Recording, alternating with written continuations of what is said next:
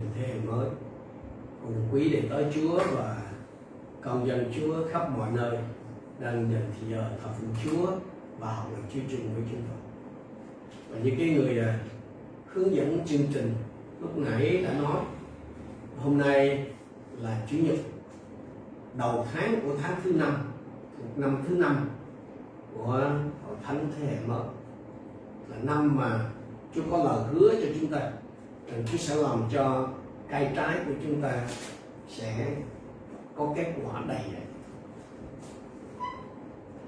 Hãy nắm lấy lời đó của Chúa và hãy cá nhân hóa, hãy hiện thực hóa lòng phán hứa của Chúa ở trong từng lĩnh vực của đời sống mình và của gia đình thuộc linh của chúng ta. Cảm ơn Chúa. Thưa anh chị em, chúng ta đang đi đến gần cuối cùng của sách Công vụ các sứ đồ, cuốn sách lịch sử về à, Hội Thánh những ngày đầu tiên. Đây là một cái kỹ thuật để lại cho chúng ta rất là nhiều bài học, như tôi nói ở cái tuần vừa rồi. À, một trong những cái bài học đó, đó là cái cách mà chúng ta có thể rao báo phúc âm cho những người chưa biết về Chúa ở xung quanh chúng ta. Sáng hôm nay, trong ơn của Chúa, chúng ta sẽ cùng mà học biết với nhau một cái phương cách mà cái vị giáo sĩ vĩ đại đã sử dụng để giới thiệu về phúc âm của Đấng Christ cho những người đồng thời với ông.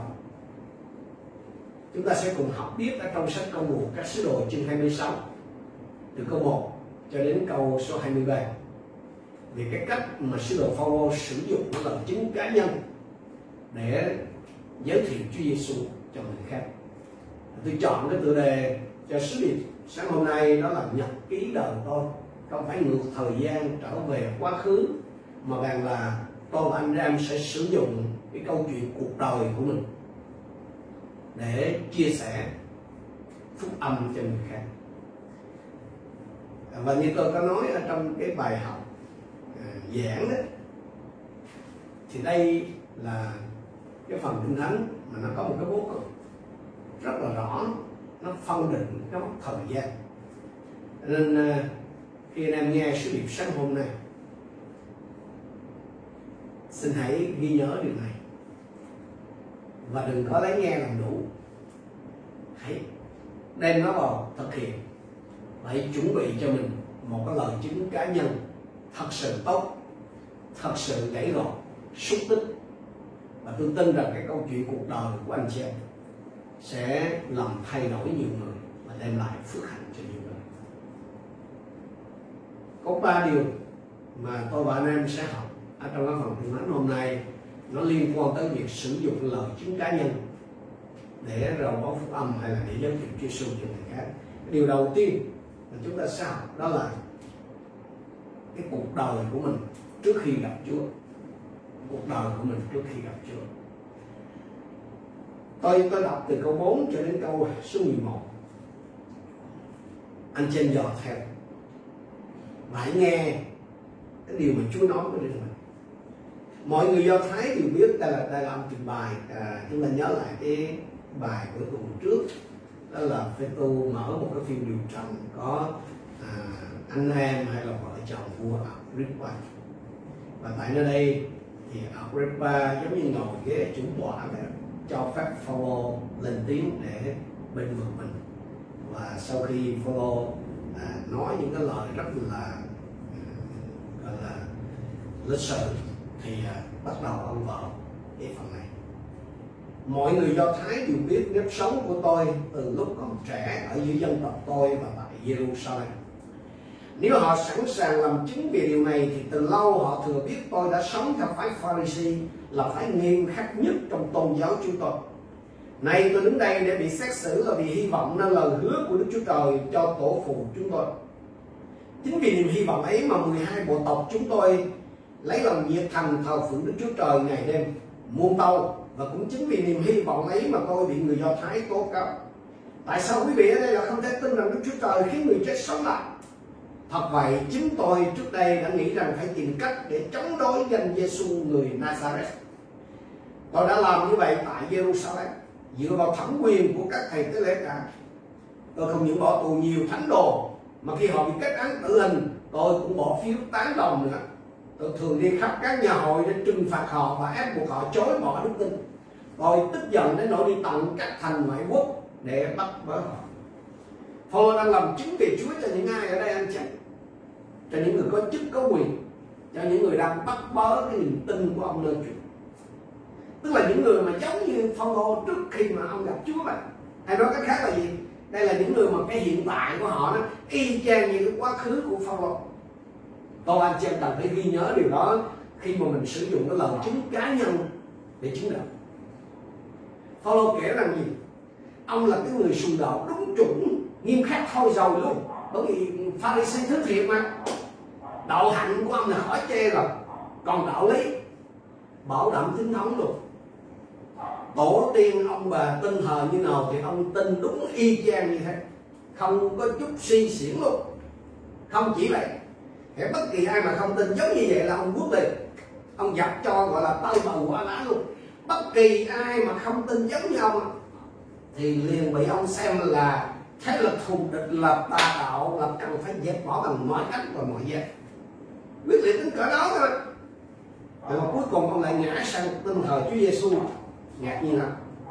Chúng ta xem lại cái câu mười và câu mười một. Dựa vào thẩm quyền của các thầy tế lễ cả, tôi không những bỏ tù nhiều thánh đồ, mà khi họ bị kết án tử hình, tôi cũng bỏ phiếu tán đồng nữa. Tôi thường đi khắp các nhà hội để trừng phạt họ và ép buộc họ chối bỏ đức tin. Tôi tức giận đến nỗi đi đi tận các thành ngoại quốc để bắt bớ họ. Phao-lô có ý gì khi kể lại những cái việc này? Ý của ông là gì? Hồi đó tôi cũng y chang như quý vị hiện giờ chứ gì. Xử những người tin theo Giê-xu là tôi đồng ý hai tay luôn. Thậm chí tôi còn đi lùng sục tận ở nước ngoài để bắt nữa. Lòng sốt sắng nhiệt thành của quý vị chưa là gì sau của tôi hồi đó đâu. Ý của Phao-lô muốn nói gì đó. Vậy mà tôi còn tin Chúa Giê-xu nữa. Quý vị có biết tại sao không? Phao-lô ngầm nói nhiều. Tương tự như là cái lời chứng này. Như ngày hôm nay đó, nếu nếu mà mình dùng kiểu này thì mình sẽ nói luôn. Sau khi mà mình làm nói về cái chuyện mà trước khi mình tin Chúa đó, thì mình mình muốn ngầm nói gì?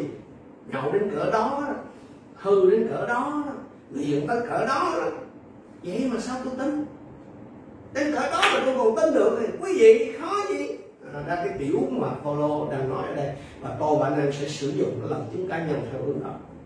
Hãy để ý là Phao-lô chỉ kể những gì trong cuộc đời của ông trước khi gặp Chúa Giê-xu, mà nó có liên quan đến những gì đang có mặt trong buổi trần, điều trần này mà thôi. Chứ không phải là ông kể tất tần tật những cái chi tiết trong cuộc đời của ông trong cái thời gian đó ấy. Do đó cái phần đầu tiên trong cái lời chứng cá nhân ấy, chúng ta không cần và cũng không nên kể tất tần tật những gì về cuộc đời của mình khi chưa tin Chúa. Tức là khi mà mình chưa gặp gỡ Chúa cách thật sự đấy. Còn anh em chỉ, chỉ, chỉ chọn lọc những cái gì mà giúp cho cái người nghe đó, giúp cho cái người nghe mình lúc đó đó, họ thấy được cái hiện tại của họ đang bàn bạc trong cái ngày xưa của mình lúc đó thôi. Điều, điều, điều đó không có nghĩa là mình sử dụng cái kiểu mà tốt hay xấu trang hay trang, mà là mình chỉ chọn lọc những cái chi tiết cần thiết để đáp ứng cái yêu cầu của bạn nghe đại lúc đó thôi.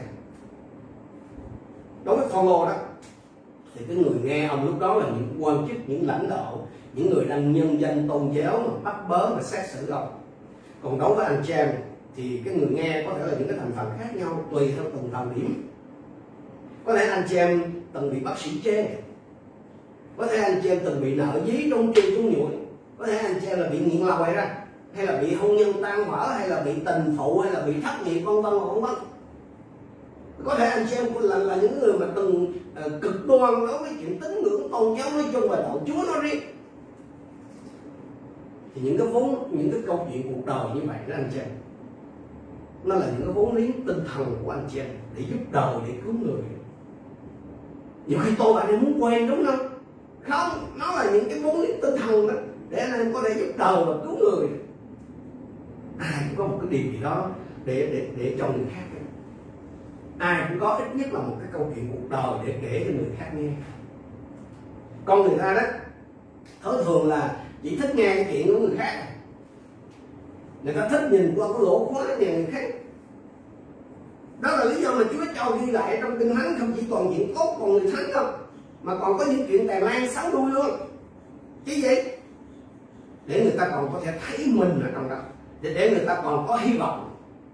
Cái điều này không có nghĩa là khi cái sử dụng cái phương pháp bằng chứng cá nhân thì mình cố tình dìm mình xuống, cố tình tô vẽ mình ra tối hù để tạo sự tương phản, không, đã làm nhân chứng á, mà giả tạo thì Chúa không có độ. Làm chứng thì Chúa là phải thật, có sao nói vậy. Nhớ là người ta thích nghe chuyện người khác chứ chứ không có mấy ai thích bị nghe, nghe mà bị phê phán, bị lên án đâu. Thành ra đừng có mà lôi cái lối sống, cái tín ngưỡng, cái đạo giáo của người ta ra mà phê phán, mà lên án. Vậy Chúa giao cho mình cái chức vụ hòa giải, Chúa giao cho mình cái chức vụ giải hòa mà, thì tại sao mình cứ đi đến đâu gây chiến đến đó thì làm chết kiểu gì? Là nhân chứng cho vua Bình An Giê-xu mà cứ bêu rếu cái chuyện khẩu chiến của là à, Bắc Sư Ba Vàng với lại năm sư Giác Ngộ thì làm gì? Là là nhân chứng của Chúa Chúa cứ thấy Giê-xu mà cứ cứ đi cười cợt đàm tiếu ba cái chuyện là sau kê nghệ sĩ rồi lòng sầu dưa hay là đại gia cánh búp bê rồi để làm gì? Tính khen mình tốt hơn hay là, là, là, là sạch thân hay đẹp thân hay gì? Hãy để ý trong cái câu chuyện. Anh anh chị có thấy chỗ nào follow phê phán cho thấy không? Anh chị để ý có cái chỗ nào mà follow chê trách cái sự thờ phụng của người Giu-đa không? Không hề. Cứ thủng thỉnh kể chuyện đời mình vậy thôi. Có sao nói vậy? Không có phê phán lên án ai, chỉ kể chuyện đời ta nữa thôi. Vậy mà có nhiều người bị nhột. Có hai cái cách đánh ngoài đời anh chị. Một là mình dùng cái cây cây sắt hay cây gỗ gì đó mình vút lên người ta, cái kiểu đó là nó sẽ sưng bầm lên. Còn cái loại thứ hai đánh mà không để lại dấu vết bên ngoài nhưng mà đau thốt được luôn, đó là cái dù cui của cảnh sát. Cái cách của Phaolô đang sử dụng ở đây, và cô bạn nên sử dụng cái lời chứng cá nhân là cái cách thứ hai này. Mình nói chuyện mình nhưng mà người ta nhìn ra chuyện mình. Tôi và anh em kể cái chuyện cuộc đời mình, nhưng mà người ta sẽ nhìn thấy cái hiện tại của họ nó bàn bạc trong cái quá khứ. Và khi họ nhìn thấy như vậy, họ thấy mình vốn là như vậy, mà mình ra được khỏi cảnh đó, thì trong họ nó mới dấy lên một cái hy vọng rằng họ cũng có thể. Hoặc là mình kể cái chuyện đó, họ thấy là những gì mà họ tưởng là họ đúng nè, quá ra là sai. À, lời chứng cá nhân nó là như vậy đó anh chị. Phong Phaolô, nhưng mà để ý là ở đây là Phaolô không có hề khoe cái quá khứ bất hảo của mình. Nhưng mà tôi cũng nghe một vài lời chứng của những anh em cai nghiện, không, không không có khoe khoang gì cái, cái, cái mình mình nói cái chuyện trước khi mình tin Chúa, nhưng mà không phải là khoe khoang cái quá khứ bất hảo của mình. Phaolô không có khoe chiến tích của mình mà là ngầm. Khi ông kể chuyện đó là ông ngầm nói về những cái sai lầm, những cái nông cạn, những cái non trẻ, những cái thiếu hiểu biết, những cái ngu dại, những cái thất bại của ông thôi. Qua cái lời chứng của mình, Phaolô nhấn nhé cái chuyện ngộ nhận của ông thợ đó. Ông cứ tưởng làm vậy là bảo vệ tín ngưỡng, bảo vệ niềm tin, bảo vệ đạo giáo của tổ tiên, nhưng mà lại đang phạm cái tội tày đình với trọng. Cứ tưởng cái thái độ, cái lời nói, cái cách hành xử của mình, có những người đi đạo như là coi khinh chế giễu ngược đãi là ok, là đúng, nhưng mà quá ra là gì? Quá ra là bậy. Thậm chí không chỉ bậy với người đó mà còn đang phạm một cái tội bán bỏ thần thánh, đụng đến trời cao. Cho nên tôi khích lệ anh chị hãy nổi xuống, hãy viết lại cái câu chuyện cuộc đời của mình lúc chưa gặp Chúa, hãy viết ra rồi chỉnh sửa câu cú cho nó gãy gọn, cho nó xúc tích. Đặc biệt là những cái sai lầm, đặc biệt là những cái ngộ nhận của mình về chính mình, về cái giá trị đích thực của cuộc sống con người, về đời sau, về đạo Chúa hay về Thiên Chúa. Hãy chuẩn bị sẵn sàng để kể lại cho người khác nghe. Những gì tưởng như là vô ích, những gì tưởng như là đã qua rồi đó, nó lại là có ích, nó lại là giúp ích cho nhiều người đó anh chị.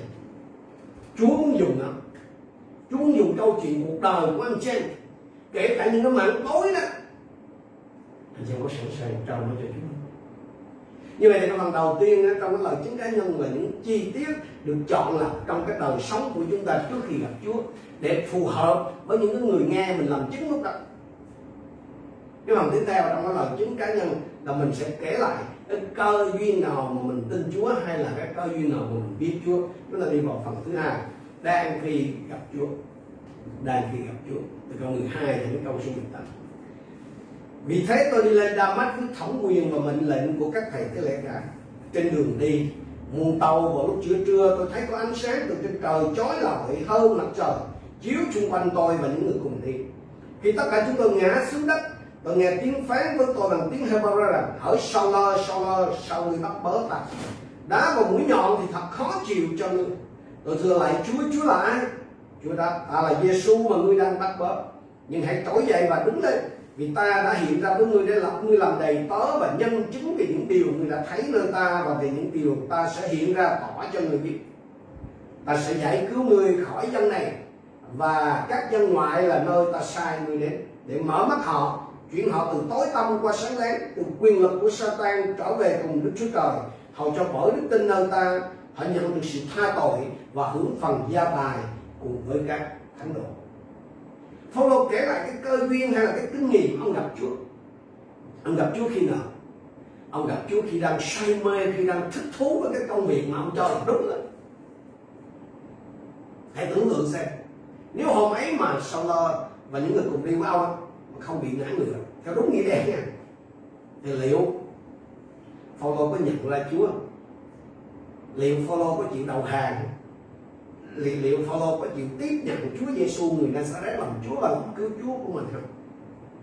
Còn khuyên mỗi một người trong chúng ta đều có những kinh nghiệm nhận biết Chúa hay là gặp gỡ Chúa trong những cái tình cảnh khác nhau, nhưng mà giống vậy. Và hầu hết, tôi nói anh chị, và hầu hết những ai mà thật lòng tin Chúa đó, thì khi đó đó đều trong cái tình cảnh là vô thế. Nếu mà không bị ngã nữa thì còn lâu. Một một số người mà nếu không bị ngã bệnh đó, mà không bị bác sĩ chê còn lâu mới chịu Chúa. Một số bà mẹ mà nếu con của các bà mà không bị nghiện lòi hay hết phương cứu chữa đó, thì còn lâu mấy bà mới chịu Chúa, đúng không? Một số người mà không ăn không đổ vỡ, một số người mà tình không phụ còn lâu mới chịu Chúa. Một số người mà làm ăn không đổ bể còn lâu mới chịu Chúa. Bản tánh không người ta giống như vậy, không có dễ gì chịu phục Chúa đâu. Chúa biết hay mấy cái chuyện đâu, nhưng mà trong sự thương xót vô lượng vô hạn của Chúa đó, nói như trong sách Gióp chương ba mươi sáu câu mười lăm là Đức Chúa Trời dùng hoạn nạn để cứu người gặp nạn, dùng nghịch cảnh để mở tai họ ra. Hãy, hãy nhớ lại cái lúc mà anh chị em kinh nghiệm Chúa, hãy nhớ lại cái lúc mà anh chị em gặp gỡ Chúa rất thật sự đó. Có người thì cái chuyện này, cái chuyện mà gặp gỡ Chúa nó xảy ra ngay lập tức khi mà vừa khi họ tiếp nhận Chúa. Nhưng mà không phải ai cũng vậy.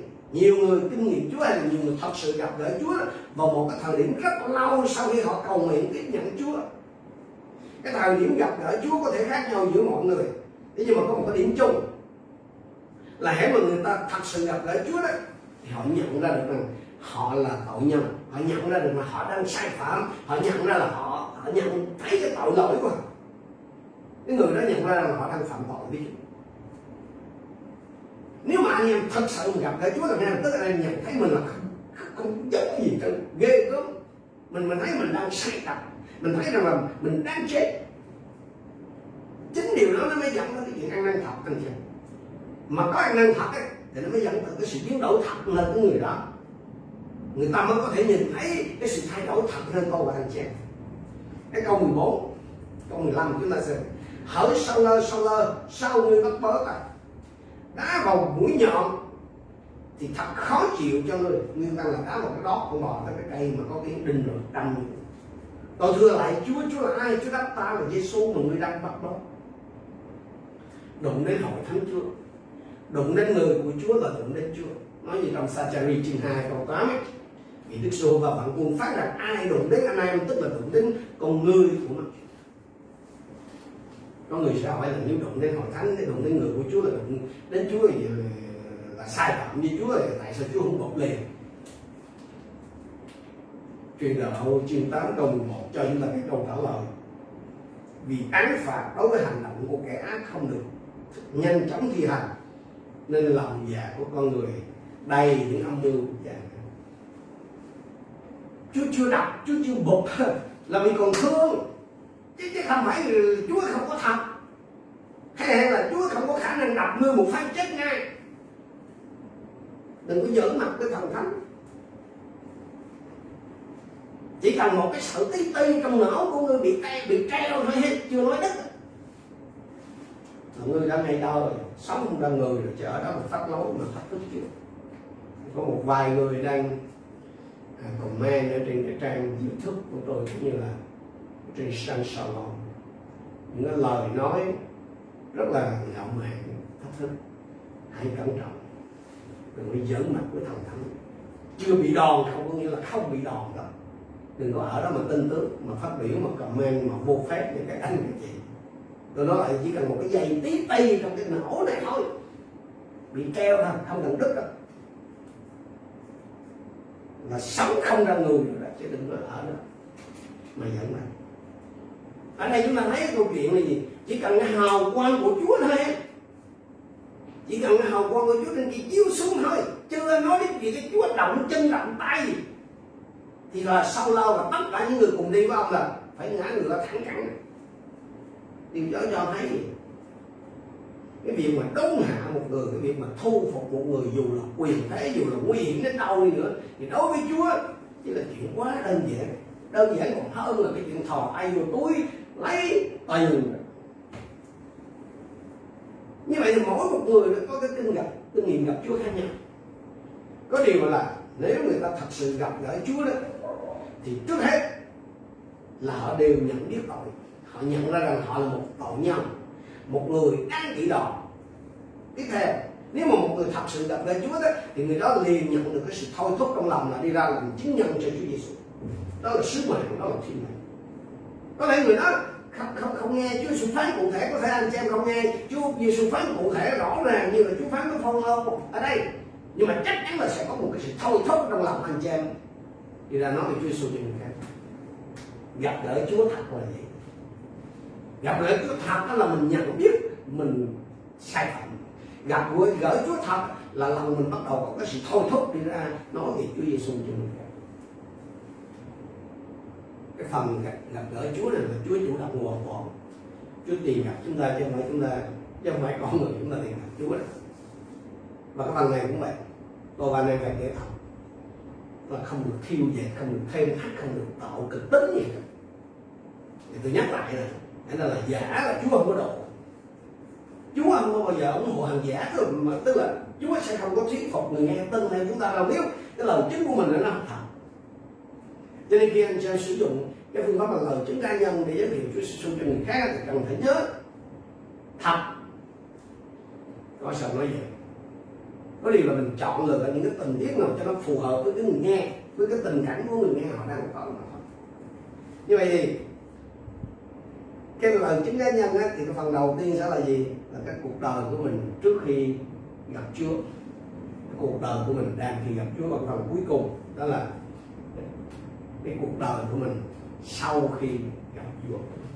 Cái câu chín cho đến đoạn mà Tâu vua Agrippa, từ đó tôi không dám chống cự với khải tượng từ trời, nhưng trước hết tôi rao giảng cho những người ở Damas, kế đến tại Jerusalem và cả miền Jude, rồi đến các dân ngoại rằng phải ăn năn và quay về với Đức Chúa Trời làm công việc xứng đáng với sự ăn năn. Vì lý do đó, người Do Thái đã bắt tôi trong đền thờ và toan giết tôi, nhưng tôi được Đức Chúa Trời phù hộ cho đến ngày nay, và vì vậy tôi đứng đây làm chứng cho người lớn kẻ nhỏ, không nói gì khác hơn là điều các nhà tiên tri và Môi-se đã báo trước phải xảy ra.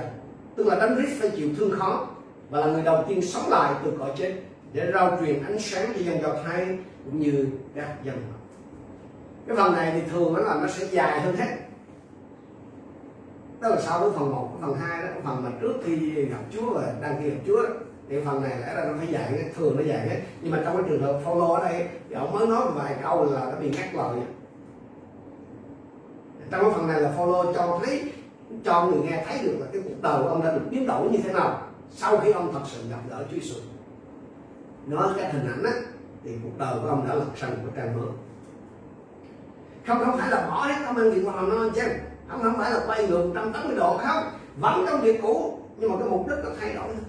Trước á thì ông giảng rằng là cần phải nhập giáo Giu-đa, là cần phải trở thành người Do Thái, tức là phải gì vô Do Thái giáo rồi, nếu là người ngoại đó, rồi còn tất thể là điều cần phải giữ lề luật mới được cứu. Còn bây giờ ông giảng gì? ai lấy điều cần phải ăn năn, ai lấy điều cần phải trở lại cùng Đức Chúa Trời, tức là phải thể hiện cái chuyện ăn năn bằng cái hành động cụ thể, chứ không phải là chỉ trên đầu môi trong miệng. Cái sự thay đổi của Phao-lô không phải là thay đổi cái đối tượng thờ phượng anh chị, không. Phao-lô vẫn tiếp tục thờ phượng Đức Chúa Trời của tổ phụ mình, vẫn tin vào Đấng Mê-si-a mà Đức Chúa Trời đã hứa cho dân tộc mình. Nó khác biệt là gì? Là Phao-lô tin rằng Đấng Mê-si-a đã, đã đến, Anh đó chính là Giê-xu thì nó sẽ rét. Còn người Do Thái thì họ nói là họ không tin nhiều đó, họ cho rằng là Đấng Mê-si chưa đến.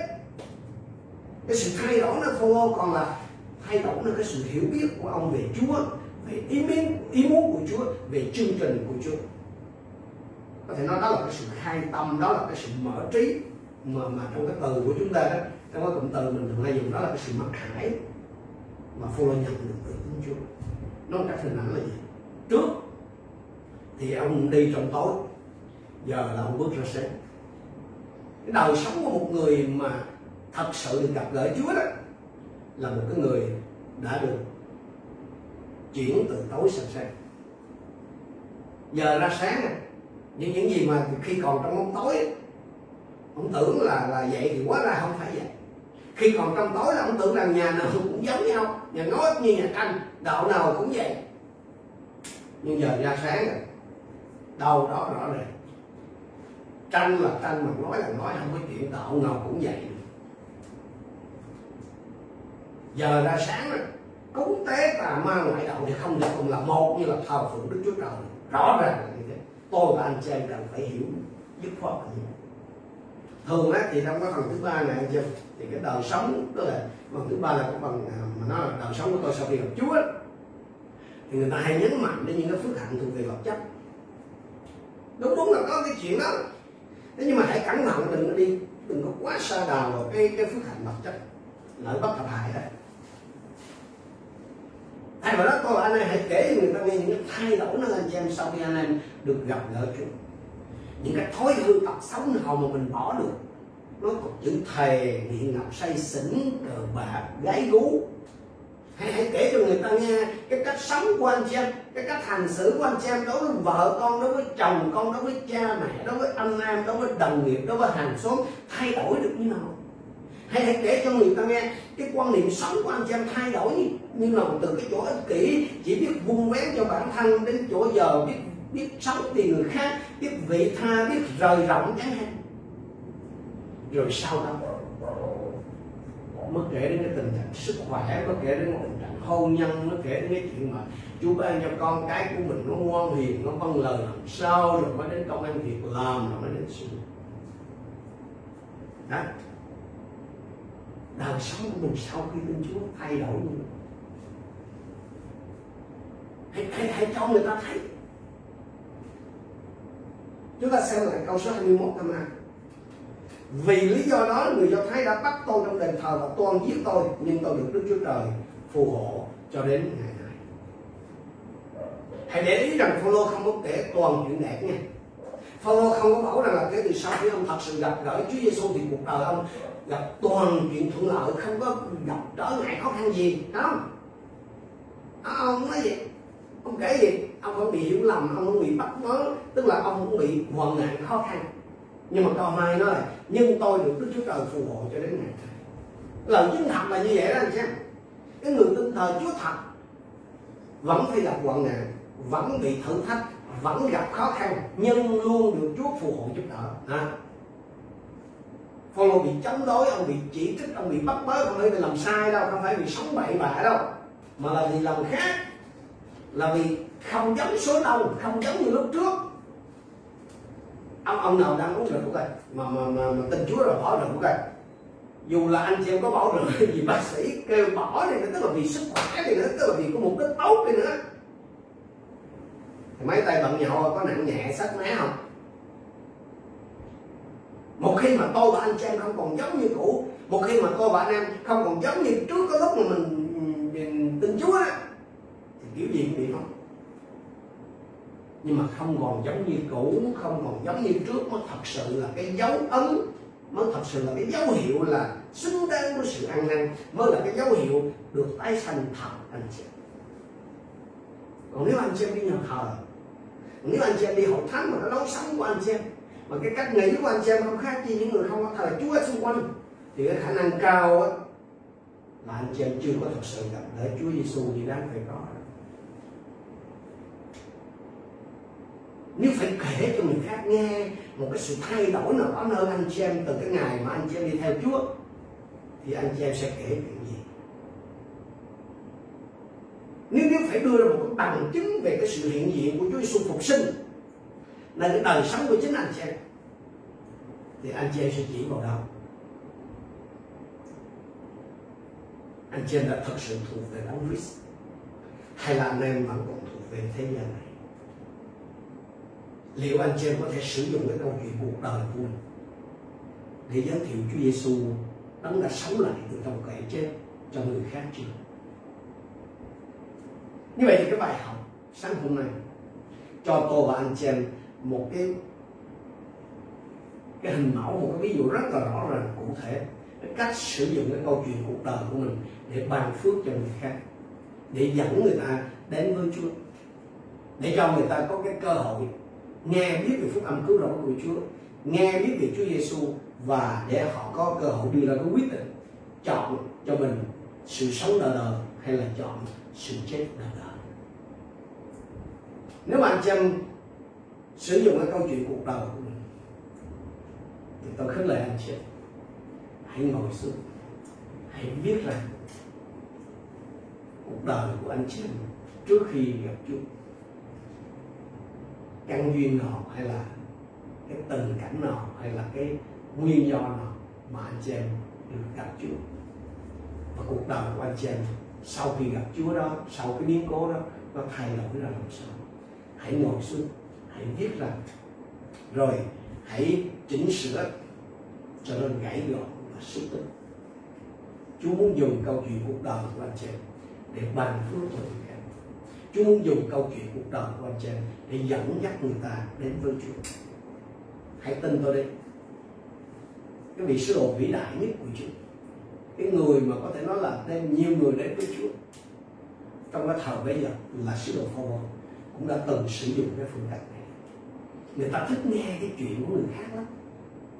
Anh chị ơi, hãy cho người ta nghe cái câu chuyện cuộc đời của anh chị, tức là những gì mà Chúa đã làm trên đời sống của anh chị. Hãy cho người ta nghe thế nào Chúa biến đổi cái cuộc đời của anh chị. Chúa đem anh chị từ trong chỗ tối tăm sang chỗ sáng láng. Hãy cho họ có cơ hội, hãy cho họ hy vọng, hy vọng để nhận lấy sự sống đời đời, hy vọng được làm con của Chúa Trời. Cầu xin Chúa ban phước cho anh chị em, giúp anh chị em chuẩn bị lời chứng cá nhân của mình thật tốt, và cho anh chị em sử dụng thành thục cái câu chuyện cuộc đời này để ban phước cho nhiều người. Chúng ta cùng đến với Chúa trong sự cầu. Hallelujah, Hallelujah. Chúa, chúng con cảm ơn Chúa vì lời của Ngài là lời sống và linh nghiệm. Chúng con cảm ơn Chúa vì Ngài cho phép ghi lại tất cả những điều này để làm ích cho chúng con, những kẻ ở cuối các thời đại. Xin cho chính mình con cũng như quý đầy tớ Chúa và hết thảy anh chị em con có một cái tấm lòng đơn sơ theo gương người xưa, chuẩn bị cái câu chuyện cuộc đời của mình một cách đầy đủ nhất, một cách xúc tích nhất, để chúng con có thể ban phước cho người khác, những người luôn muốn nghe cái câu chuyện cuộc đời của chúng con. Chúa ơi, hãy cho phải Ngài chọn chúng con là để khiến cho muôn dân trở thành môn đệ của Chúa cứu thế Giêsu Christ. Hãy cho phải Ngài chọn chúng con là để ban phước cho nhiều dân tộc sao? Hãy cho phải Ngài chọn chúng con là để làm vinh danh Ngài sao? Tức là để có kết quả nhiều từ Chúa. Xin sử dụng mỗi một chúng con, xin giúp đỡ mỗi một chúng con, và xin lòng cho chúng con sử dụng một cách thành thục cái phương cách này, phương cách lần chứng cá nhân trong việc chia sẻ phúc âm, trong việc giới thiệu Chúa Giêsu cho người khác. Cầu xin Chúa dùng hết thảy mỗi một ông bà anh chị em con như những con gặt đầy hiệu quả cho Chúa trong những ngày cuối rốt này. Đừng để một ai trong anh chị em chúng con, những người nghe lời Chúa sáng hôm nay, đi tay không đến cái ngày gặp lại Chúa ở trong nước vinh hiển. Xin Chúa cho tất thảy mỗi một người trong ông bà anh chị em con được nghe chính từ những Chúa phán rằng: này là đầy tớ ngay lành và trung tín của ta. Cảm ơn Ngài vì lời của Ngài. Xin tiếp tục Tiếp giấy tấm lòng của chúng con và làm cho lời này cứ tiếp tục lan rộng ra. Và xin Chúa giúp cho anh em con thực sự thích thú với lời của Chúa và áp dụng nó vào một cách thực tiễn ở trong đời sống của mình. Chúng con tạ ơn Cha và thành kính niềm tin cầu nguyện trong danh Chúa Giêsu Christ.